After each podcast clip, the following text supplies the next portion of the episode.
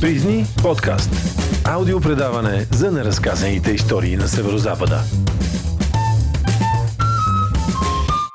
Здравейте, казвам се Нели Найденова и съм част от екипа на Призни, медията, която разказва неразказваните истории от Северозапада. За третия ни Призни подкаст решихме да се спрем на една много емоционална за нас тема, а именно българското село. Ще останем верни на себе си и ще говорим с оптимизъм. За това как да мислим селото в бъдеще време, решихме да попитаме Янина Танева от Резиденция Баба. Янина е от хората, които трудно може да представим с някакво изречение. Тя е инициатор и участник в редица природозащитни каузи и инициативи, свързани с социалното предприятие.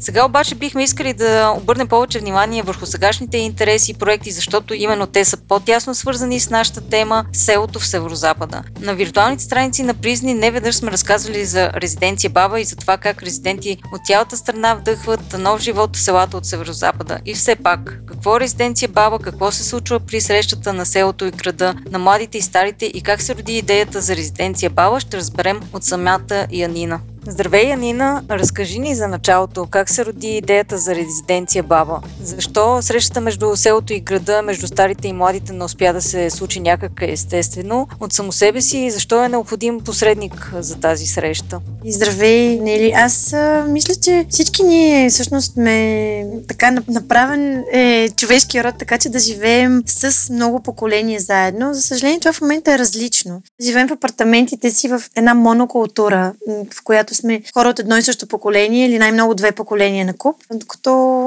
наистина само може би четирийсет години назад или за някои хора и много по-малко, всъщност много повече поколения са живели заедно. Дори не в една къща, но в една общност, на една улица. Това означава, че много по-интензивно се обменят а, знания, много по-естествено и органично се е разменила информация. Да го кажем най-технически, но много по-емоционален е момента на това, че просто хората са чувствали много повече заедно. Сега сме доста разделени поколенчески и нуждата от такова посредничество като това на Резиденция Баба идва като малка помощ, за да можем да се срещнем отново и да има качествена среща между възрастните хора от селата и младите хора от града. Раздалечили сме се много и една голяма пропаст, за съжаление, има между тези две групи. Така поне на пръв поглед, нали, тя е географска, културна и поколенческа, но наистина невероятно, когато ги видим заедно, а, младите хора от градовете и възрастните хора от селата, колко много имат да си дават и колко много имат да взимат един от друг. Така че за това започнахме. Също така аз лично самата, за съжаление, нямам село в моя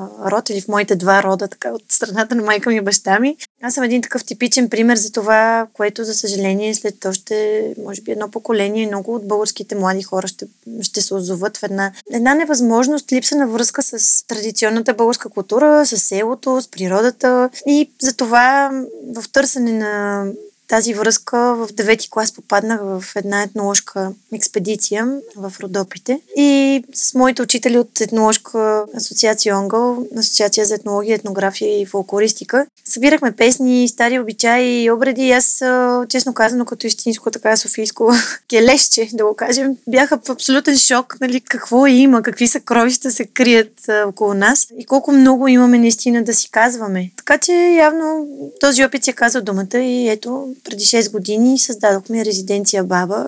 Целите са ни много, но основната ни цел е наистина да създаваме връзки, да сме един вид социално лепило между несвързани, но органично принадлежащи си елементи. Вие вече имате осъществени две баба резиденции и една артистична резиденция в Северозапада. От какво всъщност най-много имат нужда старите хора от а, селата? Какво ви направи впечатление на теб и на екипа? Мога да кажа, че в началото тръгнахме с много грешна представа за нуждите на възрастните хора в селата, защото нищо не дава толкова информация, колкото човек наистина да живее в едно такова село. Нашите резиденции траят по един месец, т.е. млади градски хора от различни креативни професии, различни интереси живеят наистина за един месец в домакинства на възрастни хора. В самото начало ние си мислехме, че ще сме полезни с физически труд, с неща, които трябва да бъдат освежени и направени. С времето стана ясно, че да, и това е много важно и то е чудесен начин да започне човек връзка на доверие с местните хора.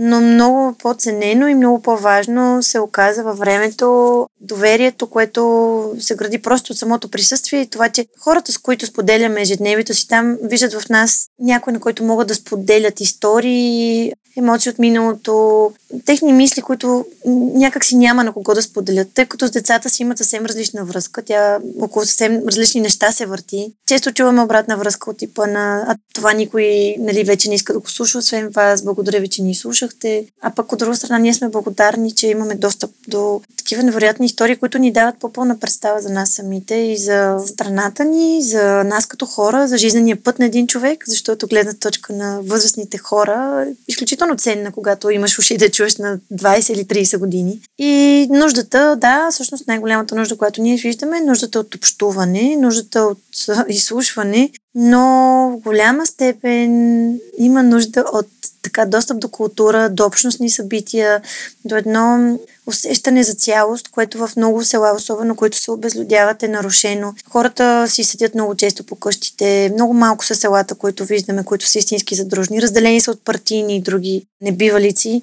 Нашата цел е наистина да върнем усещането за общност, защото понякога е нужен такъв външен импулс, някой, който отвънка да, така да ти покаже, че всъщност отвън погледнато вие, които живеете на една улица, си имате толкова много общо, защо не си споделяте повече или не, не си общувате повече. И така мога да кажа, че днес със сигурност зная, че а, сме там, защото и двете групи имат нужда първо една от друга, не е еднозначно, не е еднопосочно. И за двете групи нуждата и това, което смятам, че ние правим, е, че създаваме така нов критерий за качество на човешките взаимоотношения. И с времето се получава една солидарна мрежа, в която, когато някой от бабите има нужда от някое лекарство от София, ние се обаждаме, ако някой от София има нужда от нещо плетено или някой домашен продукт. Нали, се получава също обмяна. И тази солидарна мрежа е на много-много дълбоки нива на доверие и свързване. Мечтая си, честно казано, някои от младите хора, които чрез нас се докосват до селото и достанат да живеят в селата. Имаме такива примери, не са много, но все пак трима резиденти вече живеят на село. От около седемдесет, но все пак са трима, които трайно живеят. Над шейсет процента от хората си сменили трайно професиите и са ги свързали много повече с работа на открито, с работа с общности, с работа с традиции, свързана с традициите или работа с деца и природа. Така че и това е постижение. Вече може да си говорим по-натам и всъщност какво липсва в българските села, защото ако това успеем да решим, много млади хора много лесно ще си намерят място в българските села.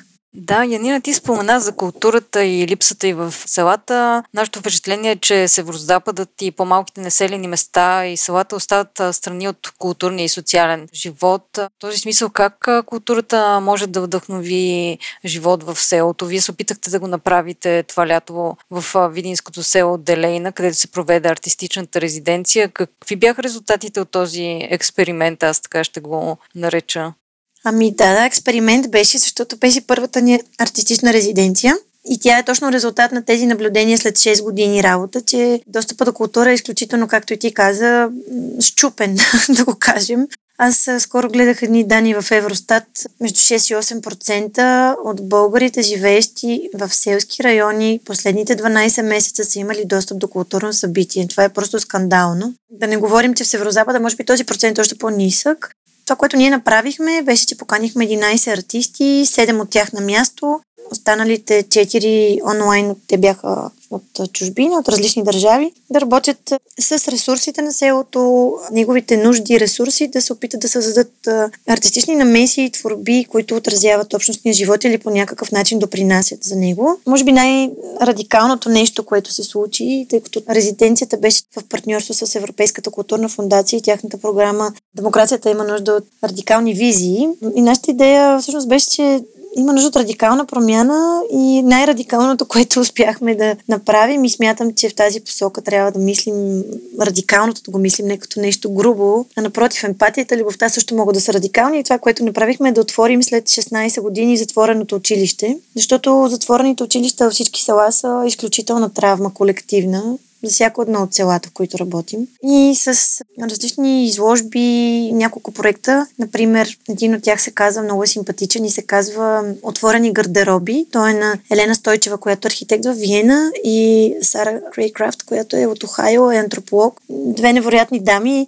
Те помолиха жените в селото да отворят своите също така невероятни гардероби и да разкажат за ръкоделията, които са вътре, историите около тези ръкоделия. И направиха серия портрети и истории, свързани с тези ръкоделия, които през голяма част от годината стоят все едно ненужни и нежелани, тъй като много често децата на нашите баби, които посещаваме в селата, не се интересуват от тези неща. Има един такъв глад да се разкажат тези истории. Много от тях са изключително ценни за общото ни колективно съзнание. Така че ние отворихме училището. Едно нещо беше този отворен гардероб, друг елемент беше една невероятна изложба на Соня Пенчева, която е с портрети на хора от селото. Вместо портрети на Ленин и така други герои от миналото, които са красяли училището, голям и радикален жест отново е това да сложим самите хора от самата общност на стените на училището, което в крайна сметка техните предци са строили. А към днешна дата Министерството на образованието е затворило.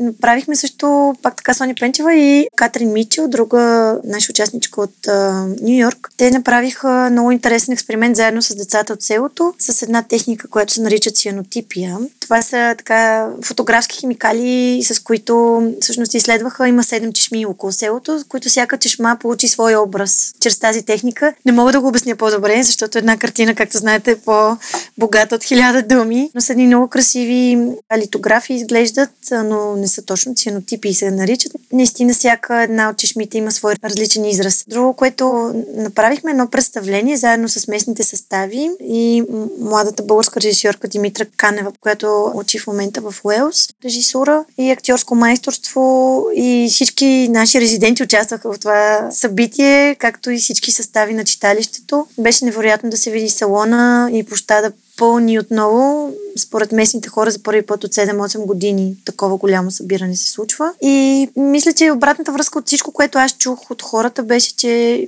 огромна нужда са имали от това да оживее селото по този начин. Като имайте предвид, че аз лично, а и Резиденция Баба като програма, а и хората, които каним, не вярваме в идеята, че просто отиваш и изсипваш един спектакъл някъде или нещо, което е правено за друга публика. Не, работим там бавно, напоително, на място един месец, за да можем накрая да направим нещо, което наистина е вдъхновено от тази общност и е конкретно за нея. Така както едно време наистина са били читалищата, както знаете от часовете по история, читалищата са уникална българска структура, която точно това е правила. Там хората са създавали местна автентична култура, абсолютно автономно. Създавали са автономна култура, далеч от някаква масова други влияния. Те създавали и са работили върху собствената си, собствения си израз, собствените си нужди, собствените си културни необходимости. И естетически, разбира се, защото а, жените там все пак са творяли много ръкоделия. Накрая искам да завърша, нали, разказа за какво беше артистичната резиденция и всъщност какво такива подходи носят. Това може да се нарече социално ангажирано изкуство, може да се нарече общностно изкуство. Има различни, нали, терминологии, но не това е важното. Мисля, че важното е да създадем пространство за истинска среща. И когато такава среща наистина се случва, тогава може да видим и смислени за хората резултати. Пропуснах да кажа, че заедно с по инициатива на няколко от местните хора направихме една много емоционална среща. Много от възрастните хора не бяха влизали в училището повече от петдесет години, когато те са спрели да ходят там. И ги поканихме да седнат на чиновете си, на старите чинове, и поканихме пък учители от селото, които все още се намираха в селото, хора, които са преподавали в това училище. И направихме една такава среща, в която имаше хора влезли в ролята на ученици, учители, които си влязоха отново в професионалната роля на учители. И за малко се срещнаха в един откъс от времето, се срещнаха отново, за да си поговорят за това колко било важно училището за тях или какви истории и случки ги свързват от това време, а не какво ги дели към днешна дата. Има огромна нужда да отворим училищата Дори да е за два дни, дори да бъде с нещо, което не е типичната функция на училището, но нека останат като културното сърце на селото заедно с читалището. Нека, нека това да настояваме за това, защото там е... Аз мисля, че там е бъдещето на страната ни.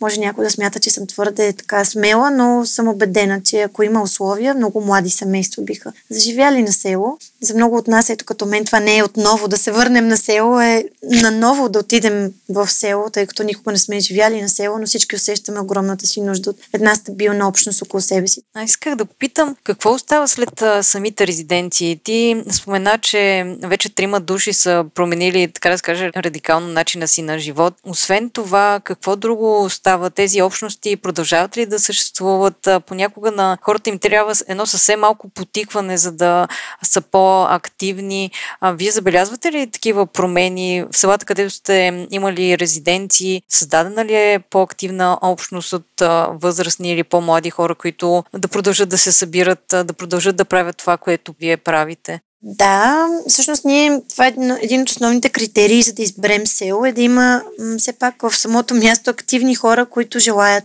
да се случват а, такива неща и желаят общността да е жива. Това ни е правило номер едно, избирайки село, защото иначе няма никакъв смисъл. Ние сме все пак едни външни хора. Това, което мога да спомена като така трайно останало в селата, може би една хубава история за една фурна в едно село Джурко в Родопите, което над трийсет години не бяха произвеждали собствен хляб. След като нашите резиденти бяха много настоятелни и успяха да убедят местните хора, да, че трябва да се ремонтира. С крайна сметка се оказа, че само едно реле е липсвало, но по-скоро проблем е бил, че са се скарали двама бъджанаци и не си говорят трийсет години. Успяхме да ги убедим да се възстанови фурната.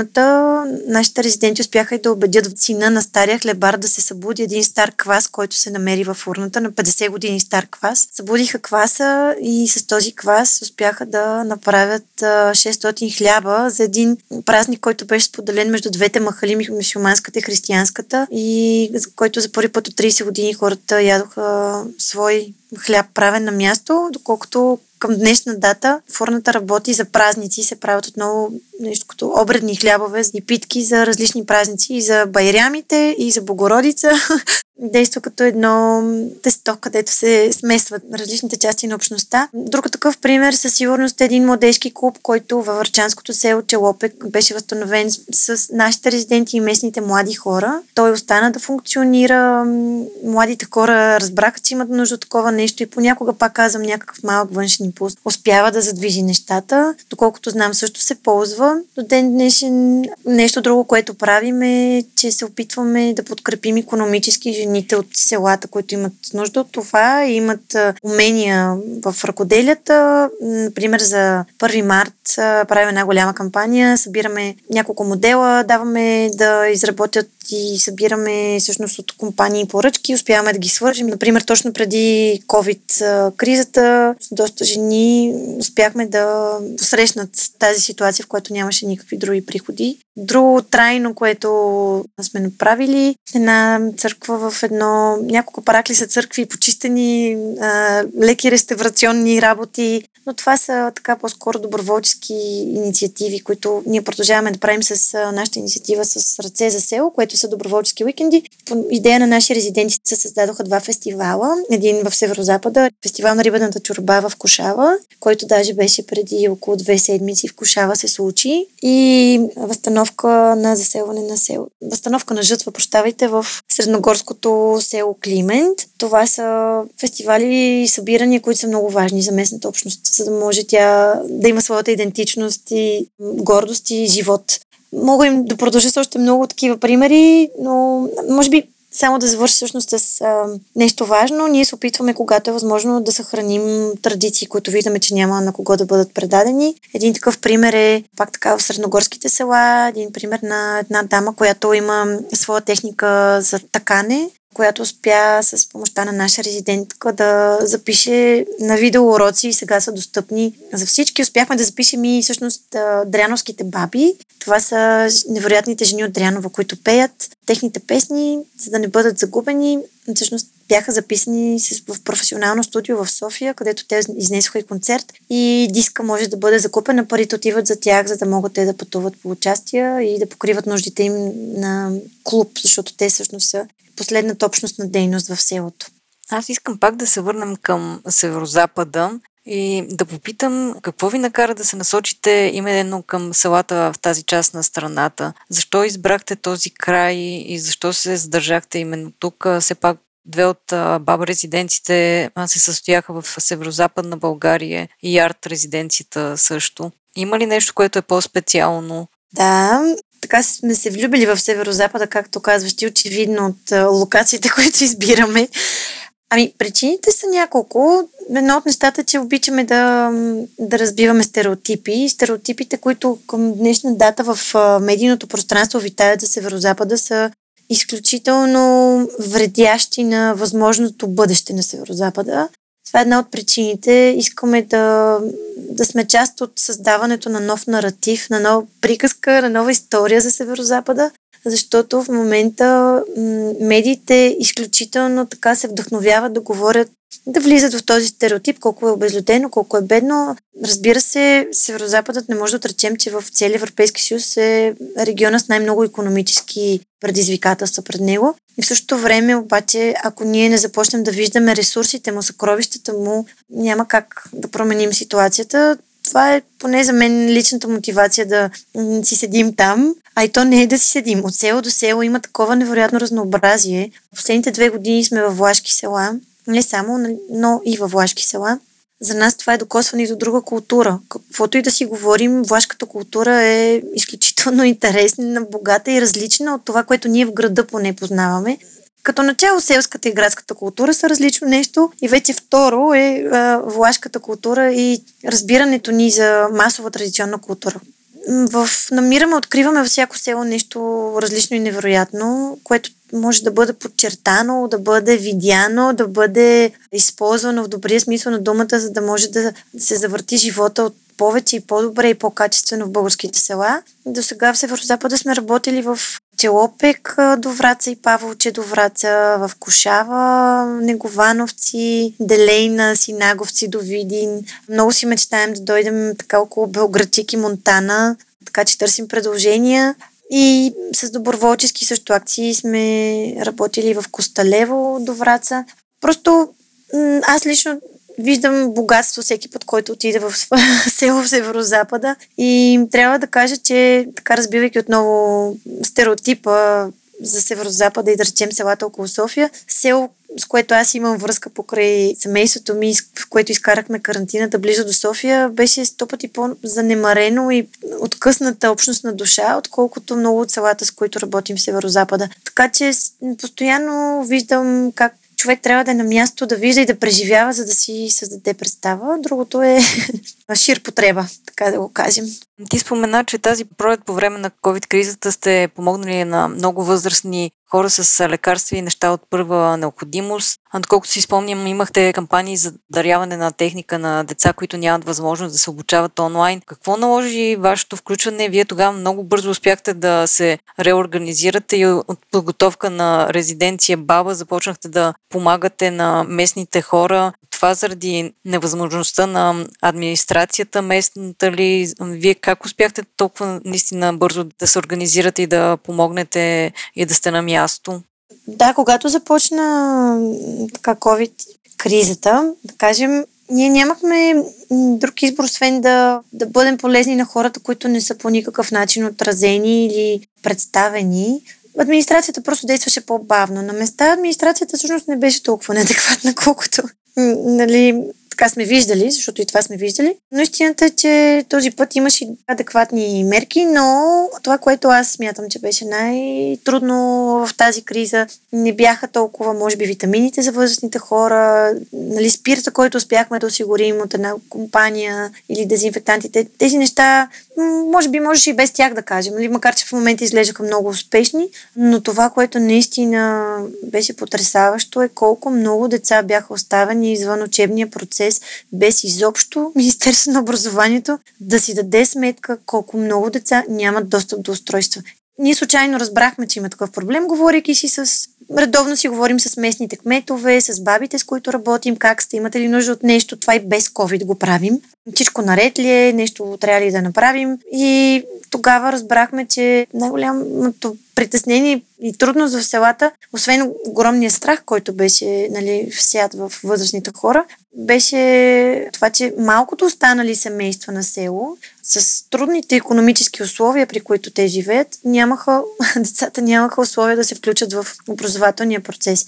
Ние успяхме с контакти с кампания, с медии, просто да помолим компании и така хора да дарят а, техника, която към момента не ползват. Оказа се много сложна логистична задача, защото всички компютри трябваше да бъдат проверявани дали отговарят на изискванията на МОН за оперативна програма, дали са технически изрядни и така нататък. Така че научихме нещо ново, много си разширихме и ние капацитета в тази посока. Работихме с партньори, много нови партньори. Искам да кажа, че може би в един от това, което пропуснах и преди малко да ти кажа, Нели, защо сме в Северозапада, със сигурност една от причините да се справим толкова добре и с кампанията, сега с устройствата и да сме в Северозапада и доброто ни партньорство с Видински фонд Читалища, които са мрежа от читалища с над шейсет и пет вече читалища.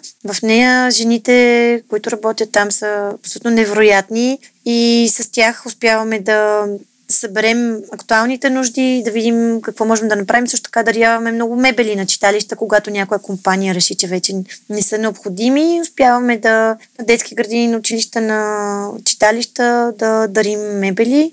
Използвам случая да кажа, че ако някой има такива налични в себе си, в компанията си а, вещи, винаги ще им намерим място, просто се свържете с нас. И да, все още се търсят устройства, така че при едно евентуално затваряне, всъщност все още има доста голяма бройка деца, които не са подсигурени и все още нямат устройства, за съжаление. Добре, аз имам един последен въпрос за бъдещето. С какво продължава резиденция Баба и фабрика за идеи? Може ли да си правим планове въобще? Те плановете ни държат живи, аз поне. Защото е ясно, че несигурността е единственото сигурно нещо. Но гъвкавостта е, нали, между тези две неща. Човек да може хем да има план, хем да може да е адаптивен, но без план не става, както не става и да сме твърде стрикни към тези планове. Това, което си мечтаем в екипа на Резиденция Баба, може би са така две основни неща. А имаме си една голяма мечта да имаме място, общност, където живо да могат да се разменят, най-общо казано, умения, и да има опитно поле, където да се работи с различни култури, земеделски, но и да се обменят знания, свързани с занаяти и умения. По належащата ни мечта, която по-скоро клони към план, е да стартираме една кампания до година, която за сега сме нарекли с работно заглавие «Право на село», тъй като от последните шест години извода ни е, че много от правата ни и то конституционните ни права. Просто ако вие живеете в българско село, просто поради този факт, всъщност нямате достъп до изключително много ваши конституционни и граждански права, като например достъпа до култура, достъпа до образование, достъпа до здравеопазване и много от селата, както и да ви звучи, всъщност нямат и достъп някои от тях и до чиста питейна вода, тъй като водопроводите са стари. Така че ние ще работим за това, всъщност да има стъпки в посока на това държавата да може да компенсира липсата на тези социални услуги, които би трябвало да са осигурени по Конституция. Има един член двадесет в Конституцията, който казва, че държавата гарантира симетричното икономическо развитие на всички региони в страната, нещо, което Европейския съюз се опитва да адресира с политиките си за регионите. Но изключително м- слабо или неуспешно бих могла да кажа за момента, защото просто в България не е имало стратегия и следваща стратегия, която взима в предвид демографските стратегии, писани също така в България и взимащи предвид какво се случва с демографията в страната ни или с световните тенденции на урбанизация или пък връщане към селата. Може да има много, много, много неща, които могат да стимулират млади хора да живеят на село, особено в момента, когато вече е ясно, че голяма част от дейностите ни могат да се случват дистанционно. Въпросът е да има достъп до образование. Също така и МОН, освен да затваря училища, да може и да отваря училища. да има ясна процедура за отваряне и за откриване на училища, например. Затова си мечтаем ние за едно хубаво изследване, което да може да си позволим да направим и на базата на социологическо проучване да можем да започнем кампания за право на село, което да улесни всички ни, а и местните хора, живеещи в селата, да направи живота не просто поносим, а достоен. Благодаря много, Янина, за участието в третия ни Призни подкаст. За нашите слушатели, освен да пожелаем да следят страниците виртуалните на Призни или пък да следят следващите ни подкастове. Ако ви стана интересно какво правим с Резиденция Баба, във Фейсбук можете да намерите страницата на Резиденция Баба и другата страница на Сдружение Фабрика за идеи, което всъщност е организацията зад Резиденция Баба, и на нашата страница ideas factory dot org dot b g също може да разберете най-новите локации, места или пък да ни предложите село. Благодаря за поканата на Нели. Благодаря ви за вниманието и не забравяйте да ни следите на Призни Б Г. Призни подкаст. Аудиопредаване за неразказаните истории на Северозапада.